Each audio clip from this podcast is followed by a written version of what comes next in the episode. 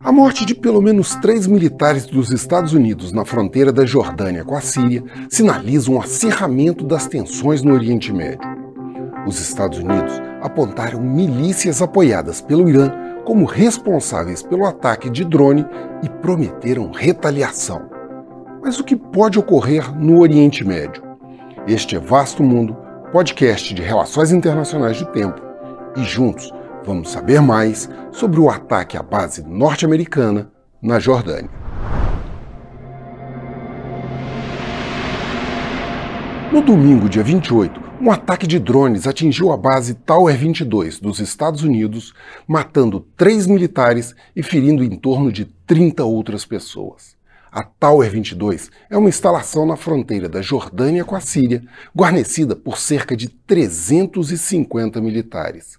Ela oferece suporte a uma outra base norte-americana, de Al-Taf, na Síria, nos esforços para combater as ações do Estado Islâmico.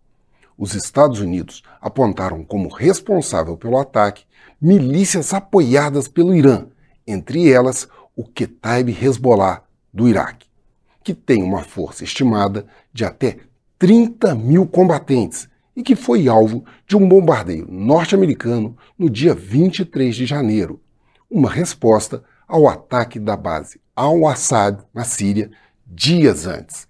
Os Estados Unidos possuem em torno de 3 mil militares estacionados na Jordânia e outros 900 que estão ativos na Síria. Poucos dias antes do ataque, militares dos Estados Unidos e do Iraque iniciaram negociações para reforçar o contingente no país para até 2.500 homens, com o objetivo de enfrentar a ameaça de grupos terroristas. Desde os ataques do Hamas em Israel em outubro de 2023, unidades norte-americanas sofreram pelo menos 160 ataques no Iraque e na Síria, principalmente.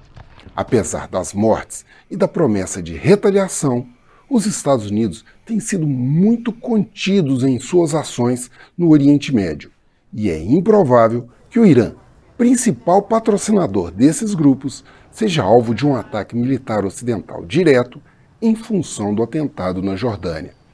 Entre as preocupações está a de iniciar uma guerra em larga escala na região com um adversário com grande capacidade militar e que está cada vez mais próximo de dois competidores dos Estados Unidos, a China e a Rússia. Eu sou Frederico Duboc e este foi Vasto Mundo. Acompanhe este e outros episódios no YouTube, nas plataformas de streaming e na programação da FM O Tempo.